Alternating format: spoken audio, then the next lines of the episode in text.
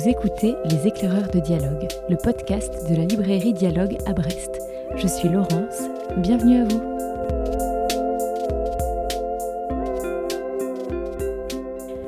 Toute lecture digne de ce nom se doit d'être absorbante et voluptueuse. Nous devons dévorer le livre que nous faisons, être captivés par lui, arrachés à nous-mêmes, et puis sortir de là l'esprit en feu, incapable de dormir ou de rassembler ses idées, emporté dans un tourbillon d'images animées, comme brassé dans un kaléidoscope. Cette citation de Robert Louis Stevenson, l'auteur de L'île au trésor, est le début d'un texte qui célèbre l'art du roman épique et que l'on peut retrouver dans une série d'essais sur l'art de la fiction, passionnante somme de réflexion sur la littérature d'aventure. Un genre dans lequel excelle notre invité du jour, Pierre Lemaître, que nous avons eu la chance de recevoir à Dialogue à l'occasion de la parution de son roman Le Grand Monde. Au fil de notre échange, il nous fait entrer dans son atelier d'écrivain, évoque la façon dont se construisent ses romans et nous livre même quelques conseils de lecture. Et pour terminer cet épisode, nous partirons à la rencontre de nos libraires qui nous parleront de quelques romans d'aventure inoubliables à avoir absolument dans sa bibliothèque. Les éclaireurs de dialogue, c'est parti!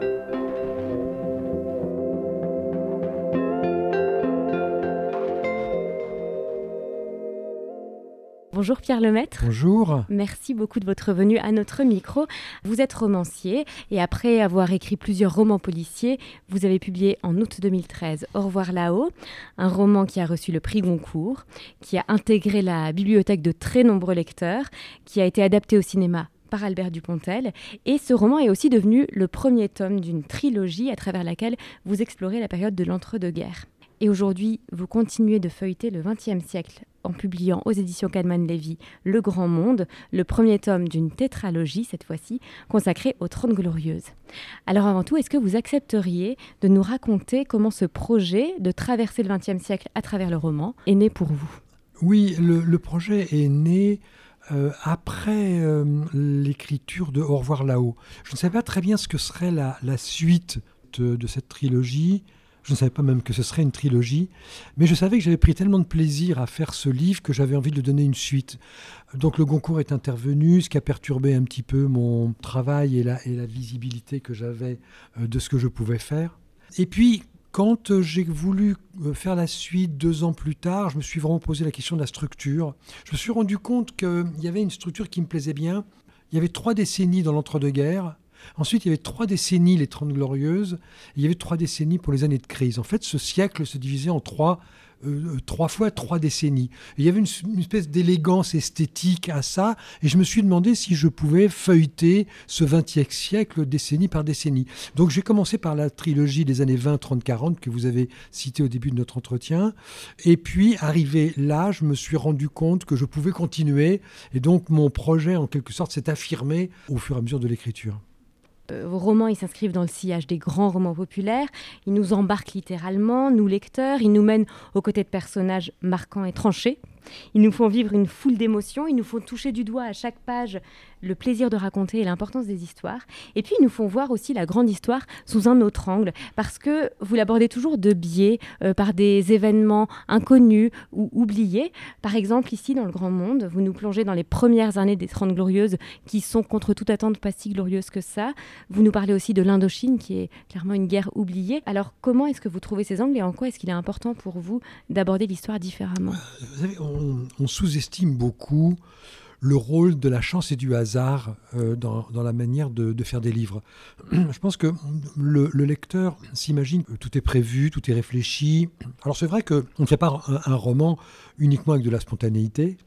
Euh, je ne crois pas beaucoup à l'inspiration, je ne crois pas beaucoup à l'imaginaire, donc, euh, donc euh, forcément je crois au travail. Donc dès qu'on parle de, travail, on a l'impression que la part de la chance, la part du hasard est une portion congrue. En vérité, on n'imagine pas à quel point dans un projet littéraire, aussi bien qu'à l'intérieur même d'un roman, la notion de hasard va intervenir beaucoup.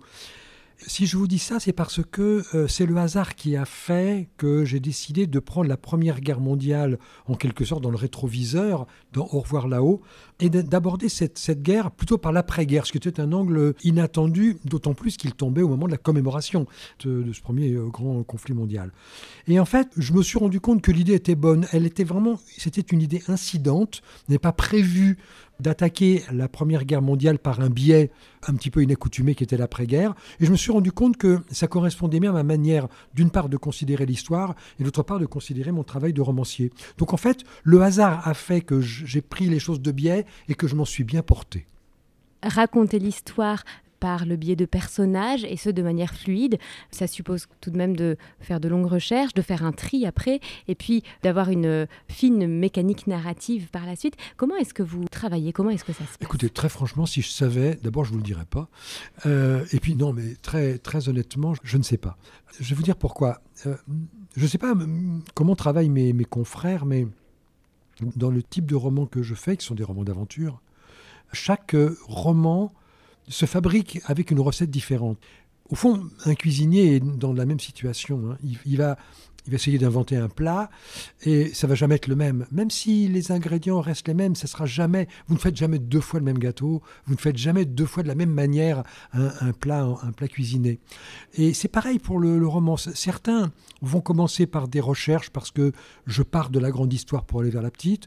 D'autres partent d'une situation. C'était le cas, par exemple, de revoir là-haut qui partait d'une idée que j'avais sur l'après-première guerre mondiale. D'autres partent d'un concept. Par exemple, c'était une forme géométrique qui a, qui a, donné naissance à un de mes romans policiers qui s'appelle Alex. Euh, parfois, vous partez d'un personnage euh, parfois, vous partez d'une intrigue. Et c'est assez compliqué parce que, au fond, on est vraiment dans la situation euh, d'être comme des parents. On fait des enfants à peu près de la même manière, mais c'est jamais le même môme. C'est jamais le même qui arrive et on ne sait pas très bien comment il a été fabriqué. Et après, pour en rendre compte, on peut dire, bah, j'ai fait de mon mieux. Alors vos romans, ils nous ramènent aussi à la littérature du 19e siècle que je crois vous affectionnez. Et avec le Grand Monde, c'est d'ailleurs dans un véritable roman feuilleton que vous nous menez, avec de nombreux rebondissements à chaque fin de chapitre qui rendent impérieux le besoin de continuer. Quand on se lance dans un tel projet, est-ce qu'il faut tout prévoir d'avance? Ou est-ce qu'on peut, est-ce qu'on doit peut-être parfois accepter de se laisser porter par l'écriture et parfois mener par son inconscient, par son intuition? Je pense que la, richesse du, livre, c'est d'être à la fois construit de manière rigoureuse, ce qui suppose de la préparation, et en même temps de laisser la place à la magie de l'écriture. Alors, je ne veux pas être prétentieux, parce que c'est des mots un peu, un peu prétentieux, la magie de l'écriture, comme ça. Bon, euh, j'espère que euh, ceux qui nous écoutent euh, mettront des guillemets là, là où, il le faut. En fait, vous ne vous rendez pas bien compte que dans l'écriture va pouvoir naître ce qu'on appellerait un accident un mot, euh, une situation, une phrase, une réplique dite par un personnage, d'un seul coup vous ouvre à une possibilité et vous avez à réfléchir sur euh, ce que va entraîner comme conséquence pour votre intrigue le fait de garder ou de ne pas garder euh, telle ou telle phrase. Et donc, je, crois que le plaisir que le lecteur, la lectrice peut prendre à, à romans, je parle des romans d'aventure, tient beaucoup au fait que le lecteur doit être aussi surpris que l'écrivain lui-même. Le romancier doit être capable de se laisser surprendre par son, intrigue, par ses personnages, par la situation qu'il a créée. Et je pense que le fait que le romancier accueille le hasard, accueille la chance, donne au roman un mouvement, une spontanéité, il faut que ce soit bien construit et préparé, mais une spontanéité qui, je crois, doit euh, passer à travers les pages, à travers les lignes, et doit d'une certaine manière toucher le lecteur ou la lectrice. Il me semble que la spontanéité avec laquelle on va pouvoir écrire, qui ne doit pas être totale, mais euh, conservée en partie, va conditionner en partie le plaisir que le lecteur euh, va pouvoir prendre au livre. Cette spontanéité et cette jubilation aussi, en effet, on la sent à la lecture. Est-ce que ça veut dire qu'au moment de l'écriture, le lecteur est toujours présent pour vous? Est-ce qu'on pense toujours au lecteur? C'est une question très compliquée que vous posez. Parce que si je vous dis oui, oui, je pense au lecteur, alors là, d'un seul coup, j'imagine bien qu'il y a plein d'auditeurs qui nous écoutent, qui se disent ah bah oui, voilà, il veut, il veut faire plaisir à ses lecteurs, et au fond, c'est un, écrivain complaisant et donc démagogique qui va au fond s'intéresser au désir du lecteur pour essayer de se couler dans ce désir et avoir du succès grâce à ça. C'est une technique de démagogie qu'on connaît bien en politique et qui pourrait tout à fait avoir sa place en littérature. Alors, j'ai beaucoup de mal à vous répondre parce que j'ai envie de vous dire oui, mais non. Alors bon, je, vais prendre deux minutes pour essayer de vous l'expliquer. Oui, parce que je n'ai pas d'autre boussole quand je travaille que ce que je suppose être le plaisir ou le déplaisir du lecteur ou de la lectrice. Je travaille toute, l'année, 15 euh, mois, 18 mois, sur un livre. Je n'ai pas un seul lecteur. Je n'ai pas un seul spectateur de ce que je fais. Donc quelle est ma boussole? Celle qui va me dire, bah là il faudrait couper, il faudrait être plus rapide, là ça, vaudrait la peine d'essayer d'expliquer ça. Euh. oui, je n'ai pas de boussole.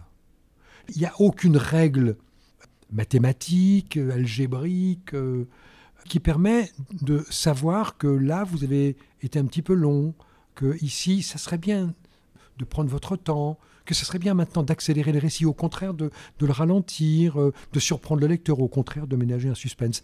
Il n'y a aucune règle. Donc, la seule que j'ai, c'est de supposer la réaction d'un lecteur. Et donc, si je me pose la question, c'est pas pour essayer de lui faire plaisir ou de me couler dans le désir que je lui suppose, mais parce que je veux, autant que faire se peut, maîtriser l'effet que je vais faire.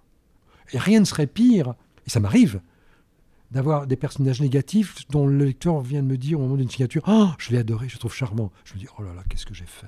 Mon Dieu Ou alors euh, d'avoir un personnage que j'ai voulu euh, émouvant et d'avoir des gens qui reviennent en me disant Oh, quel salaud ce type-là. Alors là, je me dis Ça me plonge dans un gouffre. Mais j'accepte ça parce que ça fait partie de la magie de la relation entre, entre un auteur et, et son lecteur, de la manière dont chacun va s'approprier le livre. Et ça, je trouve que c'est une des grandes richesses, y compris quand ça me déçoit. Je me dis, c'est la merveille de la littérature. Mais donc, est-ce que je fais attention au lecteur? J'ai envie de dire oui tout le temps, mais pas pour les raisons qu'on croit. Alors, on évoquait tout à l'heure la, littérature du 19e siècle, qui peut nous y faire penser aussi. Dans votre dernier roman, Le Grand Monde, c'est qu'il s'agit d'une grande saga familiale. Ce sont donc les six membres de la famille Pelletier qu'on va suivre entre Beyrouth, Saïgon et Paris et qui vont tirer les différents fils du récit. Est-ce que c'était un vrai défi que celui de la saga familiale? Est-ce qu'il fallait s'autoriser à le relever? Alors, il y a beaucoup de questions dans votre question. Euh, d'abord, ça n'est pas une saga familiale. Euh, ça ne sera une saga familiale que si on suit la succession des générations. la saga a été inventée dans la littérature islandaise et raconte des, des histoires généalogiques. À cette aune, les Rougon-Macquart sont une saga familiale, puisqu'on assiste à plusieurs générations de Rougon et de, Macquart. Les Buddenbrock sont une saga familiale, bien qu'il n'y ait qu'un seul tome. Mais à l'intérieur des Buddenbrock, on a la succession de trois générations, si ma mémoire est bonne, de ma lecture de Thomas Mann. Donc pour l'instant, ça n'est pas une saga familiale, simplement une histoire de famille. Maintenant, ça va devenir une, une saga familiale si au deuxième ou au troisième roman, euh, on abandonne cette génération pour prendre la génération suivante. Donc, est-ce que ce sera une saga familiale? Je vous le dirai dans deux ou trois livres. En tout cas, vous, le découvrirez si vous faites la gentillesse de les lire. Donc pour le moment, ça n'est pas une saga familiale, ça n'est pour l'instant qu'une histoire de famille. Alors maintenant, j'entends votre, votre question. C'est cette idée que la famille, c'est ce qui intéresse tout le monde. Alors là encore, c'est pas démagogie de ma part de faire une histoire familiale parce que je sais que ça intéresse tout le monde. J'ai pas envie de faire plaisir à ceux qui aiment ce genre d'histoire. Il se trouve simplement que ça m'intéresse aussi. Que ça m'intéresse aussi, que je, tourne autour du concept de, famille depuis plusieurs romans. La famille Péricourt, la famille Maillard dans les premiers euh, romans, et que il me tardait et je redoutais le moment de m'attaquer euh, plus frontalement à une question familiale. Donc, je me suis lancé là avec le grand monde dans cette histoire de famille qui deviendra une saga si, euh, Dieu me prête vie, si il y a tellement de si, j'aurais mauvaise conscience à les énumérer.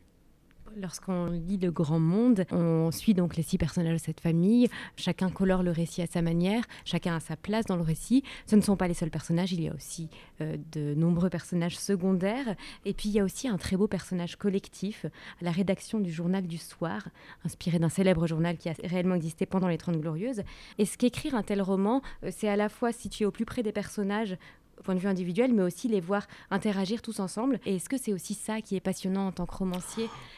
Oui, évidemment, enfin, j'ai envie de dire, c'est presque un truisme. Quand vous écrivez une, histoire d'une collectivité, quelle qu'elle soit, la, famille en est une, mais vous avez raison, le journal du soir en est une autre. Il y a plusieurs personnages collectifs dans ce roman. Tout l'enjeu, et je crois tout le plaisir du, du lecteur, va tenir à quelque chose qui est une alchimie un peu plus compliquée qu'il y paraît, qui est à la fois que chaque personnage ait sa destinée, ses enjeux propres, et que le lecteur ou la lectrice doit pouvoir isoler, comprendre, saisir et suivre. Et en même temps, cette destinée, elle doit être en partie dépendante des interactions entre les personnages. Alors ce que je dis comme ça, euh, tel que je le présente, encore une fois, ça, semble bien prétentieux, mais on peut essayer de, mettre un peu de contenu hein, pour ceux qui nous écoutent. Dans une famille, vous avez des parents et des enfants. C'est la définition même de la famille. Et chacun des enfants doit avoir ses espoirs, ses attentes, euh, ses ambitions, déjà ses blessures. Et en même temps, le fait qu'ils euh, vivent ensemble, qu'ils aient vécu ensemble et qu'ils continuent de se fréquenter, puisque c'est, le, c'est, hélas la grande euh, obligation des familles, on ne se défait pas de sa famille. Même quand on s'en défait, on ne s'en défait pas, hein, qu'on comprenne bien. C'est que, au fond, chaque destinée va être aussi dépendante des interactions entre eux dans le grand monde, Étienne, qui part à, Saïgon, va à un moment crucial dans sa vie être dépendant du fait que son frère est journaliste, son frère euh, François. Et donc, d'une certaine manière, la destinée d'Étienne va être dépendante de, l'attitude de son frère. Euh, à un moment, euh, Hélène va poser une vraie question à Jean qui habite Paris et à son frère François qui lui aussi habite Paris. Elle va venir les interpeller. Euh, de la réaction de chacun d'entre eux, euh, la destinée d'Hélène peut changer. Donc ce qui est intéressant, ce qui est amusant, ce qui est assez délectable, en même temps qui est un enjeu d'écriture un peu euh, compliqué, c'est que chacun doit avoir sa destinée et que en même temps la destinée collective est dépendante des interactions entre eux. Vous avez évoqué François, le, deuxième frère, et c'est par lui qu'on va découvrir le journal du, du, soir, puisque lui, il rêve de devenir journaliste. Et il y a une scène marquante dans le livre euh, qui est sa première conversation avec Denis Soff, le, rédacteur en chef du, journal. C'est le propriétaire. Le, propriétaire, pardon, le directeur du journal, euh, qui rêve donc d'intégrer et qui lui dit les mots suivants euh, Si vous écrivez bien, le journalisme n'est pas fait pour vous, faites plutôt des romans. Au journal, on ne fait pas de phrases, on raconte des histoires. Est-ce que c'est une devise qui pourrait aussi vous guider dans vos romans Je ne m'applique jamais à faire de belles phrases. C'est une conception de la littérature que je n'aime pas. Quand je lis des, romans que je trouve je ne dis pas qu'ils le sont, mais que je trouve médiocres, je ne dis pas qu'ils le sont, c'est parfois que l'auteur a voulu faire de jolies phrases, euh, en pensant que la littérature, c'est quand il y avait des belles phrases. Or, moi, je ne pense pas que la littérature, ce soit ça. Je pense que la littérature n'est pas indépendante du style mais elle est totalement indépendante de l'idée que ce soit des jolies phrases qui doivent être convoquées. Donc moi, vous savez, j'aime beaucoup euh, la réponse que Simenon faisait à Pierre Assouline lorsque euh, Pierre Assouline lui demandait mais votre style c'est quoi? Et Simenon répondit euh, il pleut. C'est un peu la leçon que j'ai tirée moi de ma fréquentation de, de Simenon, c'est que quand j'ai envie que Jean ouvre une porte, j'écris Jean ouvrit la porte. Alors, ça peut paraître bête, mais j'essaie d'écrire dans un style direct, j'essaie de ne pas faire d'effets, ce qui ne veut pas dire qu'il n'y en a pas. Mais je, ne cultive pas les faits. Euh, j'ai entendu dire, je n'écoute pas les critiques, je ne les lis pas, mais j'ai entendu dire, euh, Pascaline, mon, épouse, m'a rapporté un propos de, Jérôme Garcin, qui m'a intéressé il y a quelques années lors d'une émission. il a dit, de la façon dont je travaillais, il a dit, le maître a un style modeste. Et j'aime beaucoup cette formule. Je trouve qu'elle est juste dans tous les sens du terme, c'est-à-dire je crois à la modestie des choses. Ça ne veut pas dire que la modestie n'est pas ambitieuse. Vous savez, on ne devient pas écrivain par excès de modestie. Mais euh, j'essaye d'avoir une écriture modeste euh, parce que je pense que la puissance ou l'effet que je peux produire ne dépend pas du fait que je fais de jolies phrases. Mais il y a tout de même des phrases qui restent après la lecture. Alors oui, mais oui, mais elles, elles restent, elles restent mais pas parce que j'ai voulu qu'elle soit jolie. Il y a aussi des images très fortes qui restent, des scènes euh, dont on se souvient. Euh, je pense euh, par exemple à, ce moment de, la description de la, ville de Saïgon comme une île. On sort de ce livre la tête remplie d'images. Justement, je me demandais quelle place elle a l'image pour vous dans le processus d'écriture. c'est un peu compliqué parce que si vous parlez d'image, comme nous sommes dans un siècle de l'image, on, on, entend tout de suite cinéma, télévision, image animée. Et alors, c'est assez étrange, mais j'ai une vision, une conception, pardon, plutôt euh, statique de l'image. Vous voyez, euh, Dos Passos, dans sa très belle trilogie qui s'appelle USA, a une succession de chapitres, et l'une des catégories des chapitres euh, qu'il utilise s'appelle l'œil de la caméra. C'est pas du tout un œil de caméra au sens photographique ou cinématographique du terme.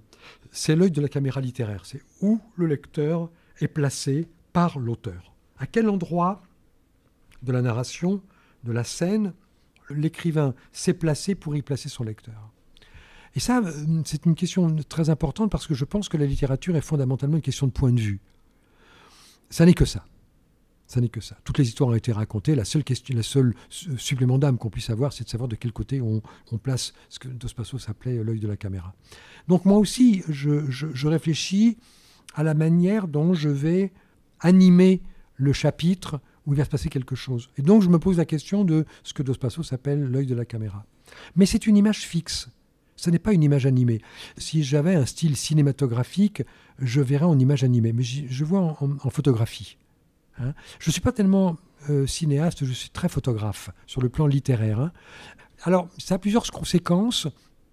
Et la première, c'est que euh, on a l'impression que mes livres sont cinématographiques, mais ils ne sont pas cinématographiques.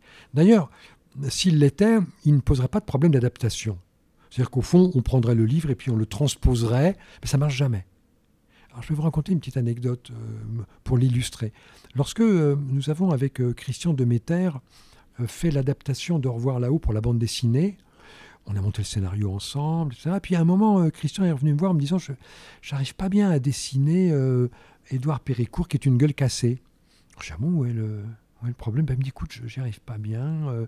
il a une mâchoire qui a, disparu. Je n'arrive pas bien à le faire. Je dis Mais où est le problème? Ben, Il me dit Je prends ta description. Oh là là là là je lui dis, écoute, non, non, non, ne, ne, prends pas la description parce que anatomiquement, elle est aberrante. C'est une image aberrante. C'est-à-dire que euh, n'importe qui ayant fait un tout petit peu d'anatomie se rend compte que tout ce que je dis est absolument absurde sur le plan anatomique. Le larynx n'est pas à cet endroit-là, le palais n'est pas... Ça marche pas du tout. Alors, il m'a dit, mais pourquoi tu l'as écrit comme ça? Parce que c'est plus efficace. C'est plus efficace pour créer un effet, je veux créer un effet de stupeur chez le lecteur ou la lectrice, et que n'importe qui ait envie de fermer le livre en disant, pauvre garçon, mon Dieu, pauvre garçon. Et pour ça, il faut que j'échappe à l'anatomie, parce que l'anatomie était conceptuelle, et hum, elle n'avait pas de chaleur humaine. Or moi, je voulais quelque chose qui ait de la chaleur. Donc j'ai dû mettre les éléments anatomiques dans un autre ordre. Et du coup, n'importe qui ayant fait un peu d'anatomie voit bien que ce que j'écris est absurde. Sauf que c'est assez efficace émotionnellement. Donc tout ça pour vous dire que j'essaye d'utiliser l'image dans un but émotionnel et que ce but euh, ne peut pas être euh, suivi simplement par une succession d'images comme si vous voyiez un film. Il faut que je vois quelque chose, mais ce qui est visuel n'est pas forcément cinématographique. Tout à l'heure, vous évoquiez Siménon. Euh, il a une place particulière dans ce livre, puisque les personnages secondaires portent des noms de personnages de Siménon. Et, à la fin de, chaque, chacun de vos romans, et c'est euh, une tradition maintenant, vous écrivez une dette de reconnaissance euh, avec toute une liste de noms d'auteurs euh, dont les traits d'écriture ont pu vous inspirer à un moment du livre. Comment ça se passe ça au moment de l'écriture, ces traits qui viennent? Est-ce que c'est conscient toujours? En fait, mon idée, c'est que le travail du romancier, c'est comme la conduite accompagnée. C'est-à-dire qu'au fond, vous écrivez votre roman, mais vous êtes en permanence accompagné par tout ce que vous avez dans la tête et qui sont euh, principalement des traces euh, mnésiques, des choses dont vous vous souvenez, un visage que vous avez croisé, euh, une phrase qui vous a marqué, une, idée qui vous a traversé l'esprit, mais qui vient d'une réplique prononcée par quelqu'un quelque part dans le métro, il y a des fois 20 ans. Vous savez, il n'y a pas très longtemps, je me suis rappelé d'une chose. Il y a un peu plus de 50 ans, je traverse le boulevard Saint-Germain à la hauteur de la place Saint-Michel. Et pendant un court instant, je regarde une fille qui a à peu près mon âge, j'ai une vingtaine d'années, et ce regard me transperce. 50 ans plus tard, ce regard continue de me transpercer. Je, n'ai jamais su qui était cette fille, mais il s'est passé dans, dans, mon esprit à moi quelque chose dans le court regard que j'ai échangé avec elle qui fait que 50 ans plus tard, je m'en souviens encore. Et il a dû m'arriver, je n'en ai pas la mémoire euh, à l'instant où on parle, il a dû m'arriver que quand j'ai eu besoin d'un regard, ce soit celui-là que je, que je sois allé repêcher. Et si j'avais le nom de cette jeune fille, c'est elle que je remercierais. Donc je remercie tous ceux dont je me souviens, mais au détriment de tous ceux dont je, ne me souviens pas. En fait, j'ai l'impression que l'écrivain est une éponge et qu'un roman, c'est simplement le résultat du moment où vous avez pressé cette éponge. Vous en faites sortir un tas de choses, mais rien n'est vraiment à nous rien ne vraiment nous appartient.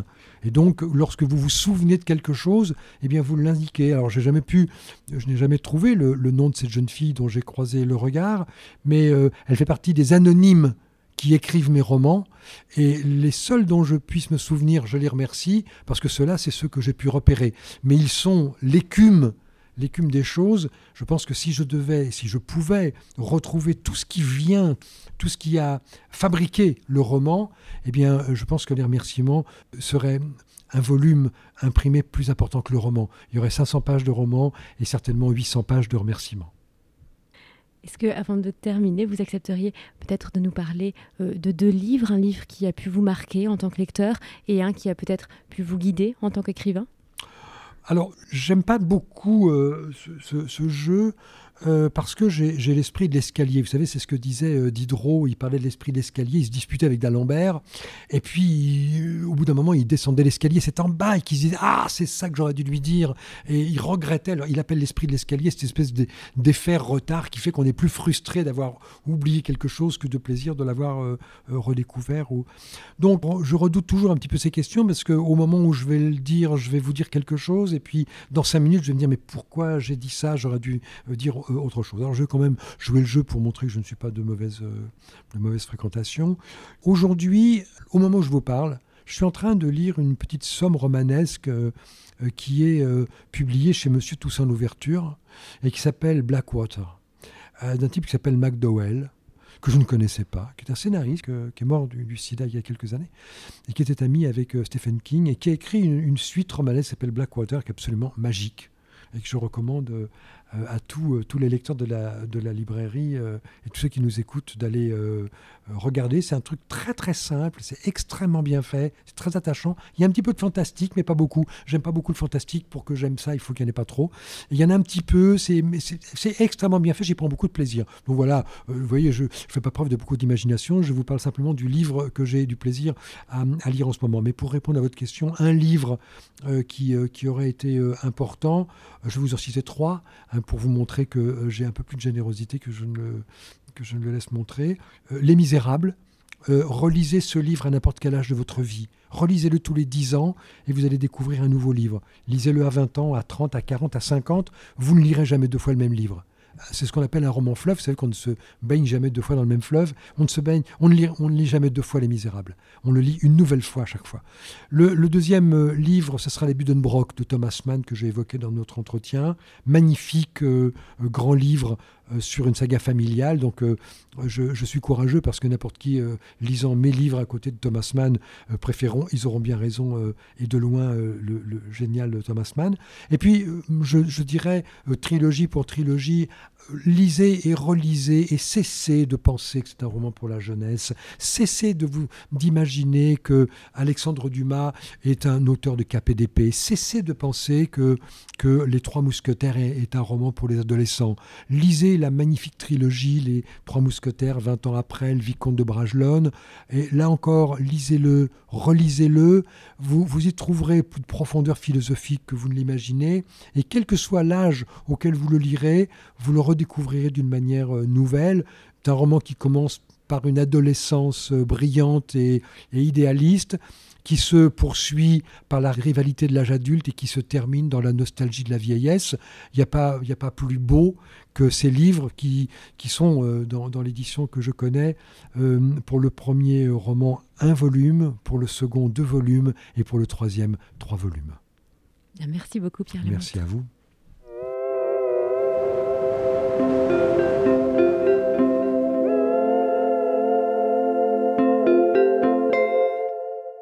Il est temps de retrouver nos libraires. Ce sont quatre d'entre eux qui nous parlent d'un roman d'aventure qui les a marqués. Peut-être avez-vous déjà eu vent de cette histoire? Elle se déroule au XIXe siècle. Tout commence le 30 septembre 1858 lorsqu'un trois-mâts fait naufrage en Papouasie-Nouvelle-Guinée et abandonne sur place un jeune mousse blessé, Narcisse Pelletier. 17 ans plus tard, un navire anglais le retrouve par hasard. Il vit nu, s'est chassé et pêché à la manière de la tribu qu'il a accueillie, a perdu l'usage de la langue française et a oublié son nom. De cette histoire vraie, François Garde a fait un roman, et c'est le choix de Julien. J'ai pas hésité longtemps. Tout de suite, dans ma tête m'est venu le premier roman de François Garde, euh, Ce qu'il advint du sauvage blanc, paru il y a déjà quelques années aux éditions Gallimard. C'est un livre qui m'a marqué parce que j'étais complètement transporté en Océanie, l'histoire d'un homme qu'on a retrouvé, un homme blanc, un sauvage blanc, sur une île. Et du coup, ça devient un peu un, cas ethnologique. Euh, du coup, nous, on remonte le fil de l'histoire et en tant que lecteur, on est au courant de ce qui s'est réellement passé 17 ans plus tôt. Et on va suivre l'histoire à la fois de Narcisse, ce jeune euh, indigène entre guillemets, et d'un explorateur qui entend parler de cette histoire et qui va le prendre sous son aile et essayer de remonter le fil pour, euh, pour dénouer euh, cette intrigue. C'est vrai qu'on pense à, Robinson Crusoe, à Defoe, c'est toute cette littérature-là, et c'est une histoire assez universelle qui répond à plusieurs attentes. Nous voici toujours au XIXe siècle, mais sur une île au large du Chili où l'on exploite le guano, sorte d'engrais qui fait vivre toute une région, tout en attisant bien des convoitises. Voici les cormorans d'Édouard Jousselin, paru aux éditions Rivage, et c'est Rosanne qui nous en parle. Nous sommes embarqués à bord d'un vraquier à la dérive à la fin du XIXe siècle. On retrouve euh, Joseph et Vald au large du Chili dans un brouillard opaque. Alors on se demande euh, comment sont-ils arrivés là? Où est le capitaine Moustache, le seul capable de diriger ce bateau? Ici, l'auteur euh, Édouard Jousselin nous propose un beau roman d'aventure où le lecteur est baladé dans le temps, entre ellipse et anticipation. On navigue aussi entre les points de vue. On découvre avec plaisir ce monde du commerce du guano et des intrigues de pouvoir, dans une contrée où le brouillard et le guano sont le lot quotidien des hommes. On est aussi plongé dans la généalogie des familles aristocratiques sur le déclin, depuis que le brouillard se déverse sans discontinuer sur l'île. Donc en quelques mots, un très beau roman d'aventure euh, chez Rivage qui, je l'espère, va bientôt paraître en poche. À présent, nous quittons la mer et rejoignons l'univers du western porté par la plume de Cormac McCarthy, l'auteur de La Route. Écoutons tout de suite Romain qui a choisi de nous présenter Méridien de sang, paru aux éditions de l'Olivier. McCarthy en fait euh, déconstruit le roman d'aventure, de western surtout. Nous suivons donc euh, le gamin. C'est un adolescent qui a quitté sa famille pour la route et surtout il a rejoint une bande de mercenaires tueurs, euh, tueurs d'indiens. Cette bande c'est celle de Glendon. C'est lui avec ses compagnons qui sèment la mort partout où il passe. McCarthy creuse la tombe de, la conquête de l'Ouest trop souvent été fantasmée. C'est toujours un plaisir de retrouver euh, McCarthy pour son style qui est totalement pur et il rend compte de la violence qui est poussée à, son paroxysme dans un pays qui est bâti sur ses corps gisants au sol. Je vous inviterai à tout lire de McCarthy, mais Méridien de sang, pour moi, c'est peut-être son, un, voilà, un de ses meilleurs. Comme tout bon roman d'aventure, c'est la transmission, la transmission d'émotions. Nous terminons cette sélection avec un livre qui a fait naître de nombreux lecteurs et des âmes d'aventuriers. Michel Strogoff, de Jules Verne, présenté par Michael. Quand j'avais 10 ans, j'ai découvert ce roman extraordinaire et euh, c'est un roman d'aventure. Euh, ça s'inscrit dans un cycle que sont les Voyages extraordinaires de Jules Verne, 62 romans, 18 nouvelles, donc c'est un grand cycle. Et puis avec Michel Strogoff, on va connaître l'aventure euh, sibérienne, c'est-à-dire entre Moscou et Irkoutsk. On a un personnage qui est courrier du tsar, Alexandre III, et qui va, au péril de sa vie et au péril de son intégrité physique aussi d'ailleurs, devoir prévenir le frère du tsar, qui est Irkoutsk, qu'une horde de Tartares vient pour euh, s'emparer de la Sibérie. Michel Strogoff part, il a 5000 km à parcourir. Normalement, un courrier, il fait ça en 18 jours. Il va lui falloir des mois parce qu'il va y avoir des trahisons, de l'espionnage, de l'amitié, de la cruauté aussi. Un passage qui euh, marque, je pense, tout le monde. Et puis euh, de l'amour aussi. Il y a beaucoup d'amour aussi dans ce roman-là. Donc voilà, beaucoup de rebondissements. on a un personnage prêt à tous les sacrifices pour faire aboutir sa mission. Et c'est un des des romans qui, moi, m'ont le, plus marqué, parce que c'est centré sur ce personnage de Michel Strogoff et qui va énormément souffrir. Il y a plein, plein de, moments très forts émotionnellement, parce que il va falloir qu'il fasse des choix, Michel Strogoff, et euh, toujours la mission avant tout. C'est assez étonnant aussi, ce, côté abnégation du personnage.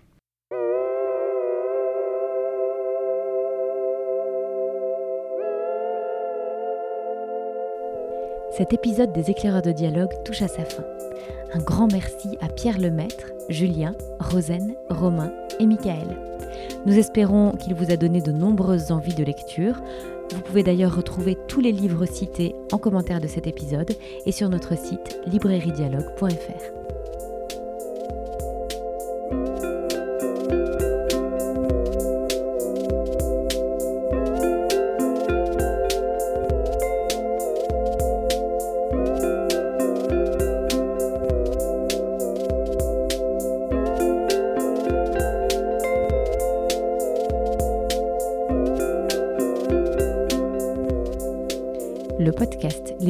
de dialogue est disponible sur toutes les plateformes d'écoute que vous connaissez. Alors surtout, n'hésitez pas à vous abonner pour ne rien manquer. Et si vous voulez nous soutenir, vous pouvez noter, partager, commenter ce podcast, ou même les trois à la fois, et surtout, parlez-en autour de vous. À très vite pour de nouvelles découvertes.